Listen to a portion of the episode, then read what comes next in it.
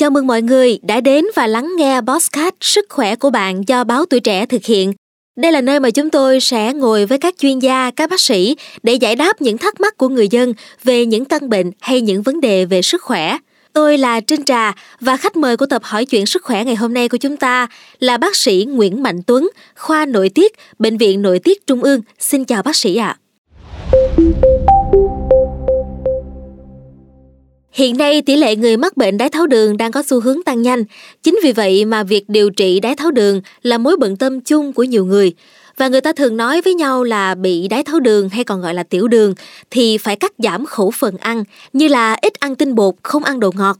Vậy thì à, thưa bác sĩ, bác sĩ có thể cho quý thính giả của báo tuổi trẻ được biết á, là người bị đái tháo đường thì cần có một chế độ ăn uống như thế nào để giúp cải thiện tình trạng sức khỏe không ạ? À?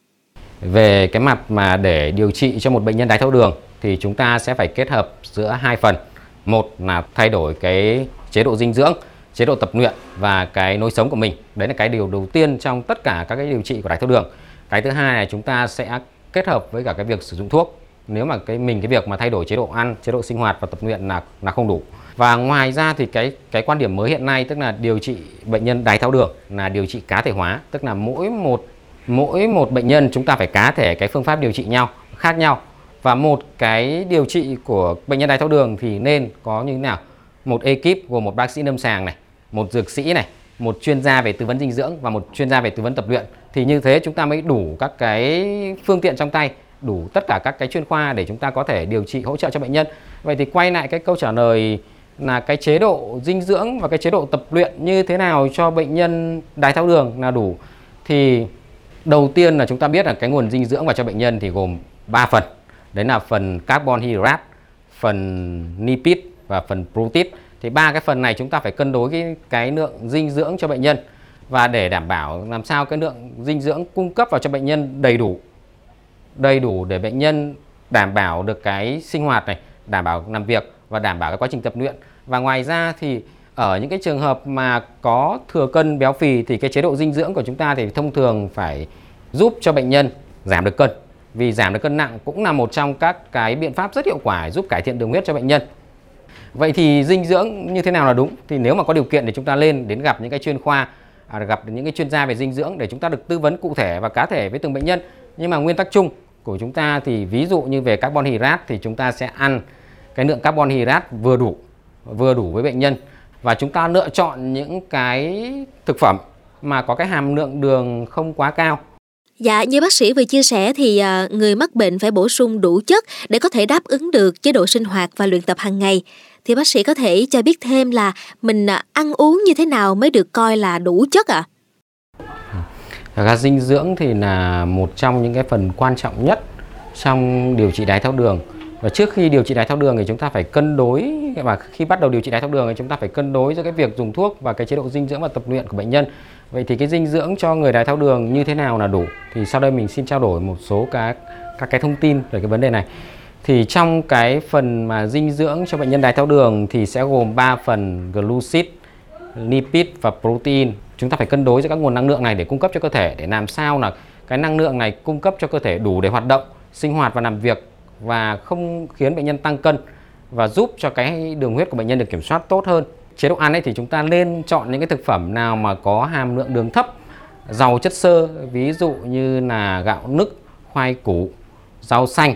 là những cái thực phẩm mà có cái hàm lượng đường thấp nó sẽ giúp cho cái cái việc mà cải thiện đường huyết của chúng ta rất là tốt. Ngoài ra thì chúng ta nên tránh ăn những cái thực phẩm mà có cái hàm lượng đường cao, ví dụ như khoai lang nướng này, những cái mứt này, những cái bánh kẹo này hay những cái nước ngọt đấy những cái đấy thì là hoặc là đặc biệt là những cái nước hoa quả nước cái hoa, hoa quả thì chúng ta nên ăn cả miếng chứ tránh những trường tránh say và uống nước ép thì sẽ giúp cái, sẽ làm cho cái đường huyết mà của chúng ta tăng rất là cao sau khi sử dụng những cái thực phẩm đấy. Dạ vâng, hiện nay thì ờ, trên Trinh Trà thấy là có nhiều loại thực phẩm, ví dụ như là nước ngọt nè, ờ, nước có ga, được quảng cáo là ít đường, phù hợp cho người bị đái tháo đường sử dụng. Những người mắc bệnh thì à, có nên dùng những sản phẩm như vậy không thưa bác sĩ? Thực ra thì ờ, gần đây thì xuất ví dụ như một vài cái thực phẩm mà mọi người hay trao đổi với nhau ví dụ như gạo lứt này hoặc là một vài cái sản phẩm gần đây mà kể cả sữa nữa kể cả sữa nước ngọt thì có cái hàm lượng đường thấp hoặc là dành cho người đái tháo đường ấy thì thực ra là những cái sản phẩm này chúng ta có thì chúng ta vẫn có thể dùng được nhưng mà à, chúng ta nên tức là chúng ta lên hỏi ý kiến của các bác sĩ điều trị của chúng ta, hoặc là chúng ta phải xem cái thành phần đấy. Cái thành phần đấy có những thành phần gì và trao đổi với bác sĩ, tức là theo dõi cho chúng ta. Vì đôi khi cái cái thành phần đấy nó thực tế, nó không phải cái hàm lượng đường nó thấp như cái lời quảng cáo, nhá. Và đôi khi một vài cái bệnh nhân thì khi mà chúng ta sử dụng cái, những cái sản phẩm đấy thì đường huyết lại tăng rất là cao. Nên là cái điều quan trọng chúng ta phải trao đổi với cả bác sĩ điều trị của mình, theo dõi cho mình trực tiếp ấy, xem là cái thành phần như thế này thì tôi có thể dùng được hay không. Và cái quan trọng là chúng ta phải biết được cái thành phần bên trong của cái sản phẩm đấy và dùng cái gì nhiều quá thì cũng không tốt Dạ, vậy thì bác sĩ có lời khuyên nào dành cho những người đang bị tiểu đường không ạ? Như là họ nên ăn gì nè, nên uống gì nè? Có cái hàm lượng đường thấp, ví dụ như là bánh mì đen này, khoai nguyên củ này, hay là rau rau xanh các thứ là những cái thực phẩm mà có hàm lượng đường thấp lại kèm theo có chất xơ thì khi mà chúng ta sử dụng những cái thực phẩm đấy sẽ giúp cái đường huyết sau ăn sẽ cải thiện tốt hơn còn ngoài ra những cái thực phẩm mà gọi là có hàm lượng đường cao ví dụ như là khoai lang nướng à, ví dụ như các loại mứt ép hoa quả mứt ép hoa quả hoặc là các cái dạng nước ép hoa quả thì chúng ta nên tránh vì đấy là những cái thực phẩm mà có hàm lượng đường cao và sẽ giúp à, sẽ làm cho cái đường huyết mà sau ăn của chúng ta tăng lên rất cao Dạ vâng, trước đó thì bác sĩ Tuấn cũng có chia sẻ là bên cạnh chế độ dinh dưỡng thì người bị bệnh đái tháo đường á, cũng nên điều chỉnh chế độ luyện tập thể dục thể thao đúng không ạ? Bác sĩ có thể cho biết những môn thể thao nào mà người bị đái tháo đường nên chọn để luyện tập không ạ? Ờ, đái, ừ, chế độ tập luyện của người đái tháo đường cũng là một trong các cái yếu tố rất quan trọng góp phần lên cái thành công của trong việc điều trị đái tháo đường của bệnh nhân. Thì để khi mà trước khi ừ, chúng tôi tư vấn bệnh nhân về cái chế độ tập luyện đấy thì điều đầu tiên chúng ta phải biết là bệnh nhân này có các cái bệnh lý gì khác kèm theo mà chống chỉ định không được tập luyện hay không ví dụ những bệnh nhân mà có yếu tố nguy cơ bệnh lý về tim mạch hay là suy tim thì chúng ta phải loại trừ được cái bệnh nhóm bệnh lý đấy thì chúng ta mới bắt đầu tư vấn bệnh nhân vì có một số cái nhóm bệnh là à, chống chỉ định của tập luyện. Và điều đầu tiên chúng ta phải loại trừ những cái bệnh lý đấy. Khi mà chúng ta đã loại trừ được cái nhóm bệnh lý và chống chỉ định về gắng sức rồi thì sau đấy chúng ta sẽ bắt đầu tư vấn bệnh nhân bắt đầu lên kế hoạch cho bệnh nhân một cái chế độ tập luyện. Thì thông thường theo các cái khuyến cáo của các cái tổ chức ấy thì bệnh nhân tập thể dục 5 ngày một tuần.